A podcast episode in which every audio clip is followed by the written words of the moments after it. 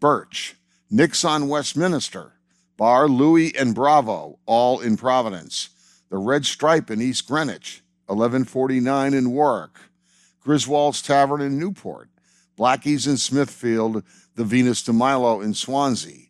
These are just a few of the restaurants that have shuttered in the wake of the COVID 19 pandemic. Many were in business for so long that they were as comfortable as an old slipper in the back of your closet. They were the places we celebrated life's milestones, retirements, birthdays, graduations. Did any establishment witness more wedding toasts hoisted or garters tossed than the Venus? But the virus, coupled with the economic downturn that has sent joblessness soaring, has been devastating for restaurants, caterers, and hotels. It's like the textile industry in the 1950s and 60s when every day brought news of a factory leaving New England for the cheap labor South. There are many reasons for this. In Providence, restaurants rely on traffic downtown from the Dunkin' Donuts Center, Providence Performing Arts Center, Trinity Rep Theater, and the Rhode Island Convention Center. They're all closed.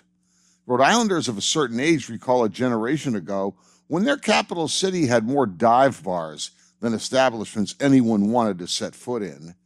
Senator Josh Miller, a Cranston Democrat, is one of the few lawmakers in the restaurant business.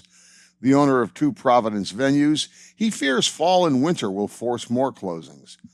Miller and other restaurant owners have embraced new ways of running an old business beefing up takeout and food delivery, and embracing outdoor seating have kept some taverns and eateries in business. Restaurateurs have also erected hockey rink like plexiglass barriers to protect customers. Miller has set up 10 picnic tables in the parking lot of his waterfront restaurant, the Hot Club, to draw customers during good weather. In Warren, John Laughlin of Crossroads Restaurant has a new outdoor seating area along with plexiglass separating the bar from customers' stools. Laughlin worries about what a winter chill will bring, but says he's lucky that he and his family have been in the same place for 43 years, own the real estate, and have developed a strong carryout following.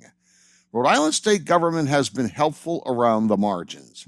Inspectors are trying to ensure that restaurants play by the rules.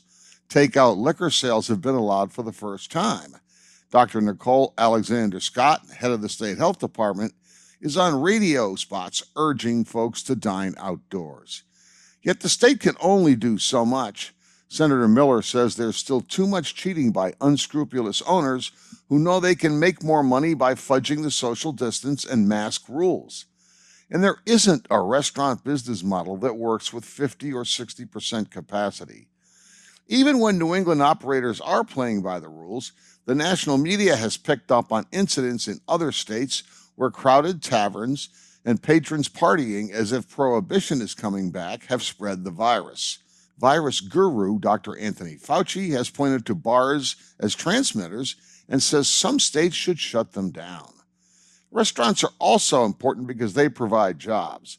Nearly 60,000 people work at nearly 3,000 establishments in this industry in Rhode Island, according to data from the Rhode Island Hospitality Association. When local eateries lock their doors, empty storefronts result, and the decline in rooms and meals taxes from closing pumps more red ink into state budgets already awash in deficits.